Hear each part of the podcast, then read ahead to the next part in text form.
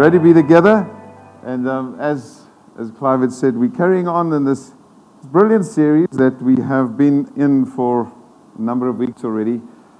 This feels like God keeps on speaking to us from this book. If you haven't been with us um, for a while or you've never been here, we are taking a journey through a book in the Old Testament called Nehemiah. And the Nehemiah story is primarily for many people a story about the rebuilding of a wall and uh, how a city that's called Jerusalem had walls that were broken down, and that left them open to enemy attack and and, and just, you know, they were exposed and they realized that, hey, something needs to happen. And God spoke to a man called Nehemiah, and he moved about 1,800 kilometers to come and help repair this place. And in repairing the wall, they realized that there was actually more to be done. And so um, we're going to carry on with that this morning and just talk about what God wants to uh, encourage us about. I want to use that microphone over there, please. Um, the first slide our, our topic this morning is, is breaking the, from the past. And uh, I want to just do a simple illustration for you to show you where the people were at one stage and where, after a couple of weeks, where they happened to find themselves then again. So, the first slide, I'm going to ask you, Vic, would you mind just getting up here and reading the verse that will appear on the slide there? It's going to be two slides, two screens. So just read that for us. So just take notice of this. This is chapter 1, verses 6 to 7. Thanks, Vic. Okay. Um, let your ear be attentive and your eyes open to hear the prayer of your servant that I now pray before you day and night for the people of Israel, your servants, confessing the sins of the people of Israel which have sinned against you even I and my father's house have sinned. We have acted corruptly against you and have not kept the commandments, the statutes, and the rules that you commanded your servant Moses. Brilliant. Thank you. Summary is they were in a bad state. You saw that? Uh huh. It's not a great place to be in. Now we find ourselves a couple of chapters later in the book of Nehemiah. And I'm going to ask Sean, would you mind? Would you read for us just what is coming up now? Just that one verse. And they have offered great sacrifices that day and rejoiced, for God had made them rejoice with great joy. The women and children also rejoiced, and the joy of Jerusalem was heard far away. Wow. See, a bit different. Did you see that? I hope you did. We'll, we can repeat that again. I mean, Victor could just say it out again from his memory, and children could do the same. Point is, chapter 1, people are in great distress. That's what was on the heart of Nehemiah. He realized that the people of Jerusalem were not in a great place. Not only was the wall broken down, but something in their lives was broken down. You saw that? His cry to God was, that is his prayer that Victor read so well. Okay? Then we find ourselves where Sean was. And you see, I mean, the joy in Jerusalem is like, wow, the people in Gwanda heard about it. It's like kind of everybody around heard that there was something that had changed in Jerusalem. From the state where they were in great distress, suddenly, not suddenly actually, a couple of weeks later, they find themselves here. Question is, where do you want to be? This morning, I mean, sorry, sorry to you guys over there. Maybe we can just label you as Nehemiah 1. You guys want to be Nehemiah 12? Would your joy be heard far away? We just shout and see if people in, you know, wherever in Kulumani could hear you? You'll have to shout quite loud. Now, the point is this we, we need to understand that there was a process that people went through from here to get to Nehemiah 12. And it didn't just happen overnight. Last week we started touching on this point that, that God wanted to continue working in their lives. That the broken down wall, when it was repaired, was not it. Say with me, it. It. That was not it.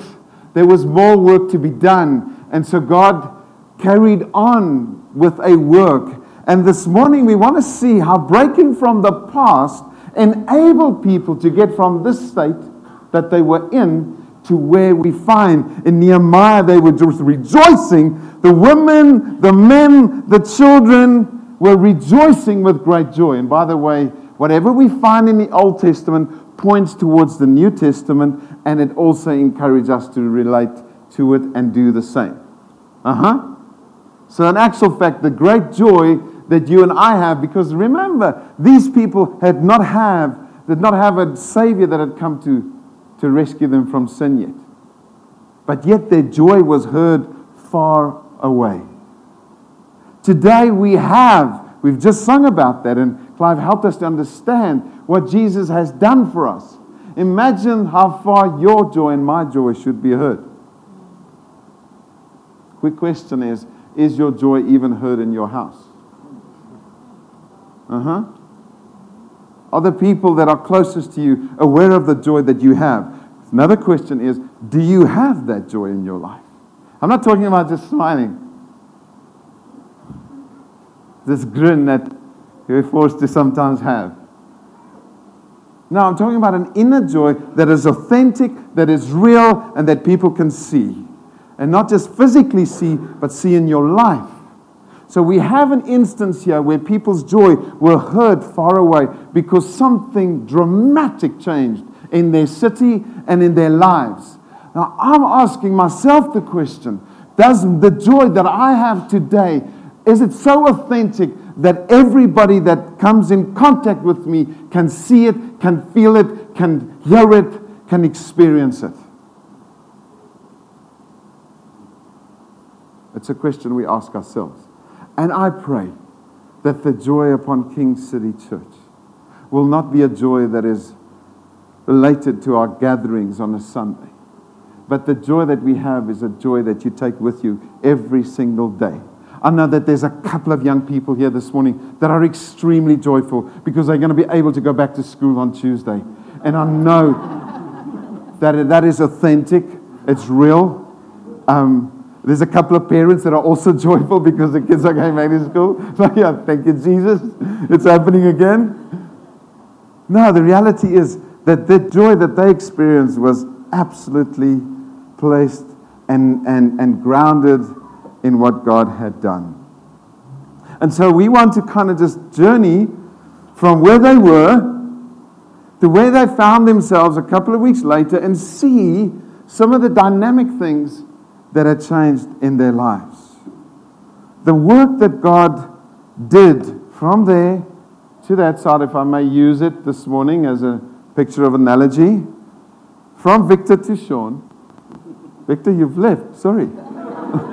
What did I say? Somebody stop him. no, just from where, where the people were to where we find themselves later, we see that there's a progress, there's a journey. And it didn't stop there, by the way. It wasn't the ultimate. The amazing thing about Nehemiah and the book of Nehemiah is this I love this story. Is that Nehemiah is actual, actually the, the very final or the last book of the chronological history of the Old Testament. So, Nehemiah, according to chronological order, should be the very last book of the Old Testament. The, the book that we find today in our Bible as being the last in the Old Testament is, the, is a book by the prophet called Malachi. Now, Malachi was a contemporary of Nehemiah's history. When Nehemiah was around in Jerusalem, Malachi was a prophet that God used to speak to the people. And so you would find quite incredible synergy between Nehemiah and Malachi, that the things that Malachi talks about in that book, prophetic words and encouraging the people, challenging them, are the things that Nehemiah experienced when he was there at the same time. So, why is it that God does such a major work, as we've noticed, in the very last book of the Old Testament? I believe this. This is just my um, suggestion or my thoughts. And um, please go and study it at your own time and kind of investigate it for yourself too. Because I love history and I love the fact that God does this incredible, significant work just right before the Messiah comes. Now, I know that it wasn't, you know, the next year that he came, But God doesn't give us any other recording event, recorded events of Him speaking to people, but through the book Nehemiah and Malachi. And so God sets up something, I believe, that, that will enable the people to return to what was important for them to experience, and that's relationship with God. So that when the Messiah came, they were a people and could be a people dedicated and ready for this visit from heaven that was about to happen. And so, an amazing story. There was a rebirth of a nation that needed to take place so that the Messiah could come. But the people found themselves in great distress. And so a building or a wall needed to be rebuilt so that lives could be rebuilt and repaired and so that the people could find their way back to God. Interesting thing is that in this journey, and way before that journey, we find that the people, the Israelites, were in this predicament because of their sin. That's why Nehemiah chapter 1, verse 6 talks about our sin, our father's sin, my sin. Where does that come from? It comes from the fact that years before that, God had spoken to the Israelites and said, Guys, you're in sin. And unless you repent, I'm going to actually let you be overtaken, taken over by another nation that will rule and govern you. And actual fact, many of you will be taken away from Judea into exile, into captivity in another nation. We know that that happened. For 70 years, the Israelites were taken captive and they were removed from cities like Jerusalem, province or the uh, area called Judea and, and, and, and the areas around where they were taken away. And some remained, but many were taken into captivity. And during Nehemiah's time, we found that a lot of people started returning because God had released them. For 70 years, they were in captivity. An actual fact, they were treated as slaves. And that became their identity. They became known as slaves. They saw themselves as slaves. They may have returned by then. But just the next slide will prove to you just two incidents and two references from the book of Nehemiah where they saw themselves as slaves too. And the proof of that is in chapter 5 and verse 5. Where can I read it to you?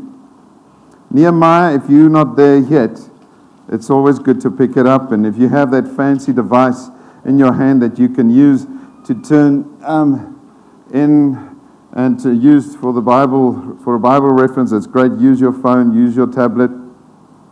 But in chapter 5, we see the story of, of the oppression of the poor. And this was a common practice at the time for the Jews, towards the Jews. And Nehemiah 5, verse 5, it says, Now our flesh is as the flesh of our brothers, our children are as their children.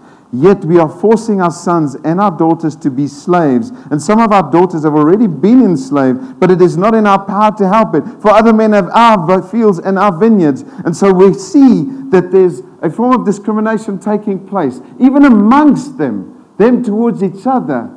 They are treating their own people as slaves. It says there, just explain it, forcing our sons and daughters into bondage, into oppression by extracting taxes from them and expecting it from them. We see another proof in uh, Nehemiah 9 of this, and we don't have time to go in through the detail, but Nehemiah 9, verse 36 says, This is the prayer of confession that Israel is praying, that the Jews are praying. And it says here, verse 36 Behold, we are slaves this day. That's what they're praying unto God. In the land that you gave to our fathers to enjoy its fruit and its good gifts, behold, we are slaves. So where you are does not determine your freedom. Who you are determines your freedom. Okay? Paul was in jail and he was a free man. People could handcuff him and put him in chains, but his spirit was free.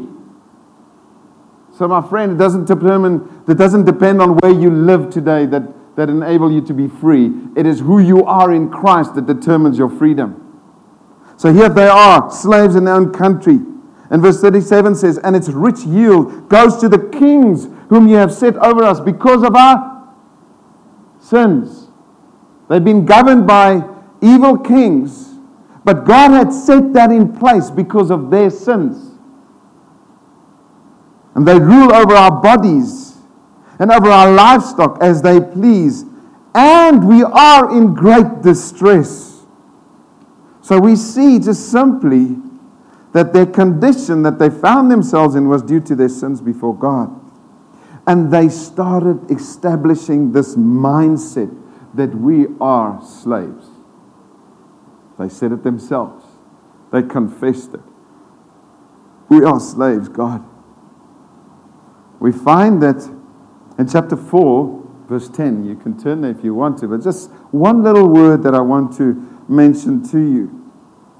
The people are busy rebuilding the, the, the wall, and they're getting despondent because of oppression, and uh, well, not oppression necessarily, but just, um, just people trying to stop it and, and, and, and trying to force them into fear not to rebuild. And one of the things that they notice in that state as slaves is that they say there's, there's so much work to be done. And we're starting to become being discouraged and despondent because what we find amongst us constantly, what we see, what we're looking at, is rubble. Rubble. We are so aware of this rubble all around us. We're constantly facing it. Yes, we find that this section is being rebuilt and it's new material coming in, but the rubble of the broken wall is still amongst us. And it's becoming huge for them. It's a, it's a massive battle for them in their minds to consider that something good will come because the rubble around us is so much. And I wonder sometimes as we see stuff in our lives improve and being repaired, that often we, we're thankful for that, but we are so conscious of the rubble as well, the stuff from the past. And that our present day and our future is determined by our past, by the rubble we are aware of from yesterday, from last month, from last year, from 10 years ago. And the devil is the one that would want to help us constantly see the rubble in our lives. And unless we break from the past, unless we break from thinking like slaves and understand that we are sons and daughters of God, and unless our minds starts opening itself up to what God has done for us and who He is and what we are in Him, instead of looking at the rubble around us, we will be consistently still in chains. And though we live in our own land as it is, we will be slaves. Because destination and location doesn't determine your freedom, but a person does. And his name is Jesus Christ. And so his people had found themselves having lived under another nation's rule for 70 years. 70 years they were governed by somebody else. And that, those 70 years had set something in their minds and in their hearts that this is who we are, I want to suggest to you. I just recently, we had visited friends again in a nation called the Czech Republic. The Czech Republic has a history very similar to this, where in 1939 they were invaded by Hitler and the German army. And they were taken captive, literally. And, and Germany had, through very, very um, clever, conniving ways, obtained the right to do that. And the rest of the world said, no, it's fine. He's like, go ahead. You won't harm anybody else. We know it's fine. It's okay. So you can go and take Czechoslovakia to yourself. And he did that in 1939 through the Munich Agreement. War came, we know, it was a devastating war. It destroyed much of Europe. And then after that, when the Allied armies and the forces sat down together and, and the leaders, then the Czechoslovakia nation was given to the Russians, and they could now control the nation. So still they weren't free. They got freedom supposedly through the war, but now they were under communist rule. In 1968, they tried to do a little thing and try to get free, but then the, the Russian troops came in 20 years after that, after the end of the war, and they just continued to oppress them. In 1989, through a very peaceful motion called the Velvet Revolution, eventually the Czechoslovakian area and nation was, was freed from communist rule, and it was then divided into two nations again, into the Czech Republic and Slovak nation. But this is that they were under oppression for 50 years. 50 years they were controlled by another ruler, another nation. And as we embark and as we enjoy just times with these friends of ours in this nation, consistently we can hear reports and evidence of how people still live under a, a mindset and with a mindset that is, that is limiting, that is controlling. That although they, in their own nation and they're free, many people are still not free. Because a mindset had ruled the way that they live and they think. And it was very clear for these people too. But this was not the first occasion that had happened to Israel. That although they were free, they were still bound. We know the story so well when Moses, hundreds of years earlier, of years earlier, how he was used by God to go and free the nation of Israel from Egypt. Know the story? Joseph and how he did it and how he, the, the nation was removed or, or moved from, from Canaan into Egypt. And 400 years they lived there and they became slaves to the Egyptians. And that's how they lived. Generations didn't, own, didn't know anything else but slavery. That's how they grew up. Their parents were slaves. They know that at a certain stage of their lives, they too will go and work as slaves for the Egyptians. That was their destiny. They didn't know anything else. And so Moses appears and he comes with this incredible story that God wants to free us. And it happens through a remarkable event of, of just so many things happening. God frees them. And then the first thing that happens, God opens the Red Sea and they part through it, and, and, and, the, and, the, and the Egyptians are killed and they drown. And, and it's like one miracle after the other. They're in the wilderness on their way to Canaan. But they could not handle the pressure of what they were going through and wanted to go back to Egypt. They wanted to be slaves again. Because this was so strange and, and so new to them that when the going got tough, they wanted to get back. And they would rather go back to the nyama pots of Egypt than the uncertainties of the desert that lead them to their new Canaan, their promised land. We read about that in Exodus 16, where they had their eyes on Canaan, but their minds were in Egypt. They had been aware of the fact that God had done so many amazing miracles to get them out of Egypt, but they saw these through different lenses and they were stuck in being slaves. They talked freedom, but they thought slavery.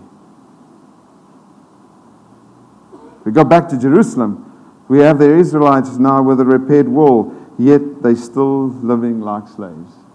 They still acknowledge that they're actually slaves.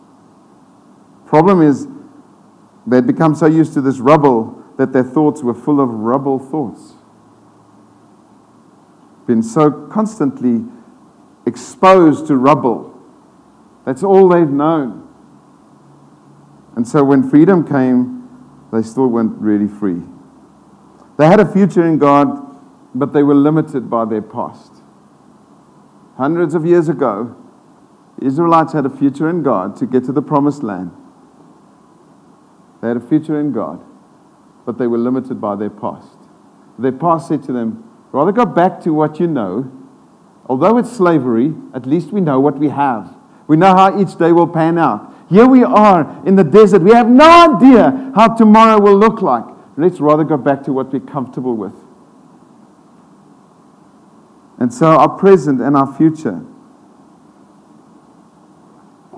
is often hindered by our past. Can I have that car seat, please? Over there in the corner, there's a little car seat that somebody thought that um, just a loose thing hanging around here with no purpose at all. But this is a simple, thank you, Sean. This is a simple illustration just to show you how our past can limit us and how we need to break free from certain mindset. Anybody disagree that this is a car seat? You want to ask a question there, Prince? I just saw your hand going up. this is a car seat. Many of you did not grow up with this at all. You should have, but in our days, we didn't know about these things. In our days, our cars didn't go that fast. Nowadays, people race so much. That's why you know, people like Kirk and, and, and, and the youngsters around here, they have to have car seats because in our days, we didn't you know, drive that fast with our children. Bad on you that you have to do this. But anyway, this is something that you use at one stage of your life Yanku, you sat in one of these. Yeah. Not too many of you in the audience had, had used this before. But this is just simply indicating that at one stage of our lives, we have to use this. By law, you have to. Uh huh. Uh huh. By law, you're supposed to have your children in a car seat to make sure that they are, you know, protected in that. But you grow out of these things. You don't, you don't sit in them anymore. Anybody want to come and volunteer? Tamlin, you want to come and try and sit in it? Maybe. I mean, just it'll look so cute. Oh, come on. come on. We're not going to break it, okay? You going to try? Oh, that's oh, that's sweet, eh? okay, that's fine. Thank you very much.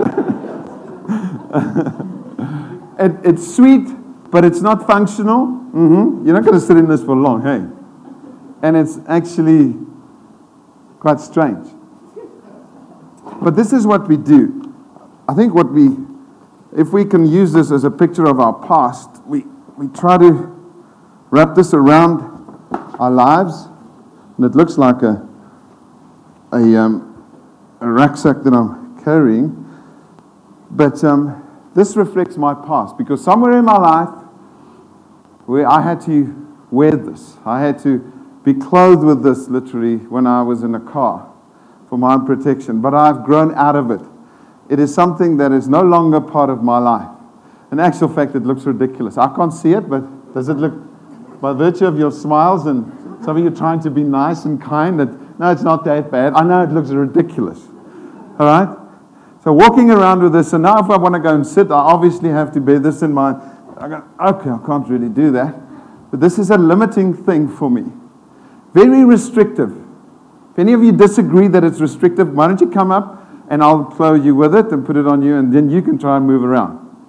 Somebody will somewhere ask me, What's wrong? What? Uh huh. I wear this after the meeting. I go to spa. People are going to like, Look at that. That is ridiculous to wear this and go around like this is just absolutely unasked for. But yet, this is how we live. This is a reflection of our past. It's something that I used to do, and it was possibly right for that time, but it no longer is. I've got to move on. And maybe some of it was absolutely even unnecessary. I didn't have to do this. But I got involved in something that maybe I chose for or others brought upon me. It's like something was done to me in my past that brought this on me. And now I'm carrying this around. This rubble is who I am. I've taken on a, an identity of a slave to my past sins and sins that were committed against me. And I'm just living with that for the rest of my life. And the rubble around me, the rubble on my back, is the rubble that I've just accepted, will always be part of who I am. We find the Israelites in this predicament here. Victor read it to us. We find them later where they're rejoicing? God had to and constantly needs to break us from our past because our past often hinders our future and our present. And some of us are sitting here this morning with a past on your back that is crippling you, that's burdening you, and that you constantly look at yourself in the mirror and you think, all I see is my past. I do not even consider my future because my past defines me. And this morning, it is incredibly important that we understand God's heart to free us from our past. Your past is not who you are, it happened. It happened to me. Stuff happens. It happens. It doesn't define who God is either. Because sometimes we say, well, where was God then? This is the stuff that I'm carrying with me. For years, I've been walking with this stuff. And where was God? Why did He allow this to come on me? I didn't ask for it, it was dumped on me. So we can, we can wrestle with God for, the rest of our lives around these, these, these burdens. But somehow we've got to come to a place where we recognize our Savior Jesus Christ, who says, I've come to set you free.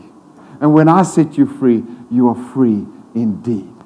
So either we choose or we say, God, I want freedom, or we say, well, it's not that bad. No, it is, my friend. It is. And now we're not trying to condemn anybody. We're not trying to put any, any pressure on you and, and say you're bad. And I'm just trying to express to you and explain to you how God longs for us to be free. Because this is ridiculous. Who wants to live like this?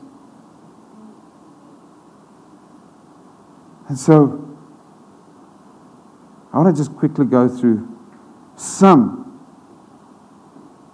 ways in which we can identify a slavery mindset that could limit us in the way in which we live. Just simply a few ones that we're going to look at. The first one is slaves. Can we go to the first one, please? Slaves complain, sons rejoice. The opposite to a slave is a son. And I know that the Bible often just uses the, the masculine way and, masculine way to express things, but believe me, it covers everybody. So sons and daughters. Slaves complain. We find it in Numbers 11. I just used Numbers 11, 12, 13, 14, just as an indication to us how the Israelites, when they were in the desert, how they lived as slaves and what their behavioral pattern was to try to help us understand how a slave looks like. It doesn't just look like this because you think it's funny. But actual fact, it really isn't funny. It really isn't. This is a sad picture. And I want you to try to understand how sad it is that we, that we ought to be sons and daughters, but we live like slaves because we're constantly complaining. That's what the Israelites did. And again, if you don't fit into this, praise God. I'm not trying to put it on you. I'm just saying to you, if this, if the shoe fits, recognize that you that you're thinking like a slave, yet you're actually a son and you're going to let God free you of this rubbish of what you've just become used to. The second thing that slaves do is that slaves are greedy. Man, in Numbers, it's an amazing story. We don't have time. Numbers 11, verses 31 to 35. It's the story of how God brought quails for the Israelites to feed from and to eat. This is meat that they got. And so God brought so much quails that they all around them, the Bible says that it was about a meter high, 0.9 centimeters. It's like 900 centimeters, all right? Almost a meter high of just birds. Imagine that. It's just like birds everywhere. It's like, oh, there's food. We're in this desert. We think like slaves. So oh, we're going to have as much as we possibly can get our hands on. And so they rush around and they collect. They say those that collect the least collected about 2,200 liters of this stuff. Doesn't make sense, eh? It's like just gallons of this stuff. They say that the blood was just coming from their teeth as they ate this meat. And they just are so ecstatic about having meat. And God said, Your greed disappoints me. If you knew me, you didn't have to go and grab that much. You could just say, God, I am a son. I can just have two or three. That's fine. But they grabbed. You go read that. And God brought a plague upon them because of their greed. They didn't understand that, hey, God had given them ample, but they don't have to use all of it. It's like you're going to, hey, stepping on toes possibly, into a function where everything is for free. It's like, man, just I haven't seen those nice drumsticks ever before. Or look at the little meatballs. Oh, just look at all the this and the that. And I'm going to just I'll stuff myself here with this stuff, you know. This is just too good. And I live like a slave. I'm telling you. Because we don't think that tomorrow there will be provision. We've got to just everything for today. And my mindset is like that of a slave, not of a son. Not of a son. The third things that slaves do, they're jealous of each other. Sons, they celebrate the success of others. Here we have the story of Moses. He's governing and he's leading the people. Two of the people that are closest to him, Aaron and Miriam, his brother and sister, they're like, now who in the world are you to guide us? There could be others, you know. And so they become jealous of him. And they envious of, of what God has called him to, and they don't celebrate the leadership that God has put on this man to guide us. And I'm not just talking about jealous towards leaders, I'm talking about jealousy amongst us. That we see somebody succeeding and being blessed and being happy. We're like, oh, I don't know why them? Why not me? Why? Why them? Why can't I have that? And in our hearts, we don't celebrate what God is doing in people's lives. We're looking at them and we're just constantly envious of what they have and I don't. And your thinking is that of a slave, my friend, and not a son and daughter of God that finds joy and happiness in who you are and what God has given you. Another thing that a slave would do is slaves always see problems, they never see solutions. We find that? When the spies go into the, the promised land, 12 spies go in. Two come out with this mindset that says this is possible. We can take these people on. 10 come out with a mindset of slaves that says, no, never. This is a massive problem. We look like little grasshoppers in this fight. Oh, no, it will never work. We are just no one. And your thinking is that of a slave. And when you look at life around you, all you see is just the problems that we're facing and you never see the solution. You're always just complaining about, oh, this is not going to work, and oh, that won't be possible, and oh, no, no, don't go there because this is that. And uh, this one after the other, after the other, story after the story is actually keeping you in bondage. You're living in a free land, but you're in bondage because your mindset is that of a slave. A slave also rebels against authority, Numbers 14. They, they they wanted to have a new leader. So they wanted to throw Moses out. They didn't think that he was good enough because he took them into this new place where God was leading them to, but he didn't do what they wanted him to do. And slaves never, never submit. They're always under this impression that there's got to be somebody better. I've got to listen to this one. Slaves rebel against authority. Sons feel safe under his lordship, where they say, God, you're in control. No matter who the leader is, I know who you are, and that gives me a sense of safety. I hasten to finish. Last one is slaves live with fear and no identity. Numbers 14, this is where Joshua was crying out and saying, God, please don't let 10 people determine our future. Because those 10 people lived with fear and they had no identity. They lived and they thought like slaves. And God is calling us as sons and daughters to be courageous, to know who we are because we know Him. I want to just give you these verses to write down, and I want to ask you to go and study them. Um, just these next ones. So, just simple verses that I would love for you to use as food to, to feed yourself with, to understand that I don't need to live like a, uh, a slave. The first verse is, is Psalm 103, verses 11 to 12. And it's up there. Psalm 103, verse 11 to 12. Just write that down. I'm going to read it through with you. The next verse is 2 Corinthians 5, verse 17, where it says, If anyone is in Christ, he's a new creation. The old has passed away, the new has come. 2 Corinthians. The next one is 1 John 1, verse 9. It says, If you confess our sins, to him is faithful and just to forgive us and to cleanse us from the stuff, to break us from the past.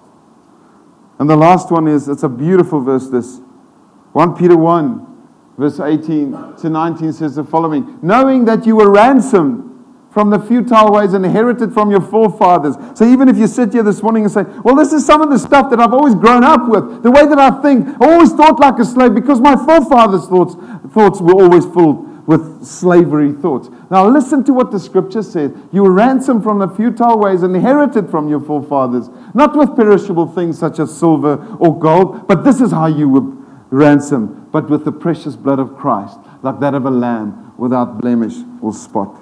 We don't have to live with this stuff on us any longer because Christ has come to set us free. And I ask you to stand. I want to ask you to open up your heart to what God wants to do. Because I do think that a slavery mindset is not the way that God wants us to live. He wants to set us free, my friend.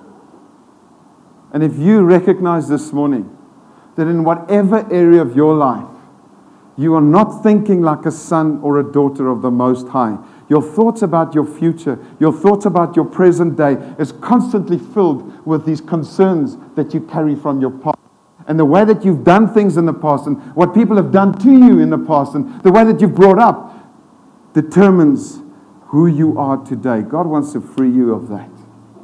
He wants to move us from a mindset of slavery to a mindset of a son and a daughter of God that says, I know my Father, and I know that the thoughts that He has towards me, those are good thoughts, not to harm me, but to give me hope and a future. And this morning, if you recognize that you've been thinking like a slave, behaving like a slave, operating like a slave in whatever way, I want you to come to the front. We want to pray with you. This is a moment where you step out and say, I don't want to be a slave anymore. We sing that song often. I'm no longer in slavery, but I am a child of God. So, why don't you come out right now? We're going to open up this front area. We're going to pray with people. We're going to trust God for breakthrough in your life as you acknowledge and say, No longer do I want to be a slave. I don't want to think like a slave. I don't want to behave like a slave. I don't want to live in a free land but yet be stuck in bondage. I want to ask you to come to the front right now. Just anybody, just come. Just come and stand next to each other.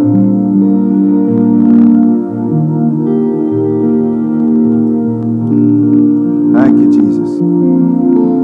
Father. Lord, that you call us out of Egypt, not just to go and wander somewhere in the desert and have no identity, but you call us out of Egypt and you remove Egypt out of us. So often, Father, we're out of Egypt, but Egypt still resides in us. And this morning, Lord, as people come to be freed from the Egypt within them that they recognize. I still think, and often I even behave like that of a slave who was enslaved in Egypt. But I recognize that Jesus has come to set me free. Freedom. I thank you for freedom. Thank you, Jesus. Let's just close our eyes and forget around you. Forget about the people in front of you. Forget about the people that have come out. I want you to connect with God in your own heart.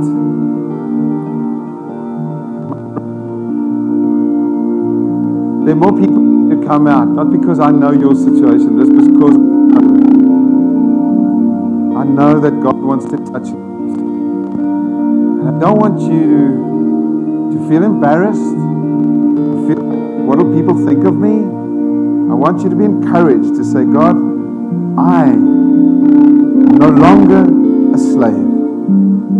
I want to trust you that you will change my mind, the way that I think about myself, that I will see this, this ridiculous thing that I've been carrying on my back, that you've removed it. And this morning, Father, I pray for a release for people to, to recognize their need to be free.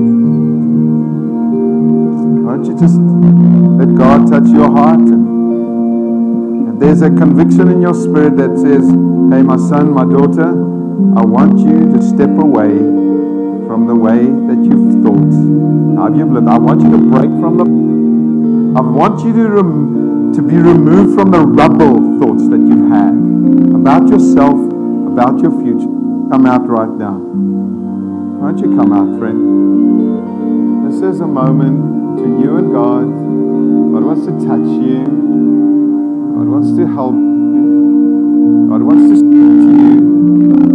So why don't you step out? Say, Jesus, this is me. I come to you because I need you. No longer, no longer slave, but I am.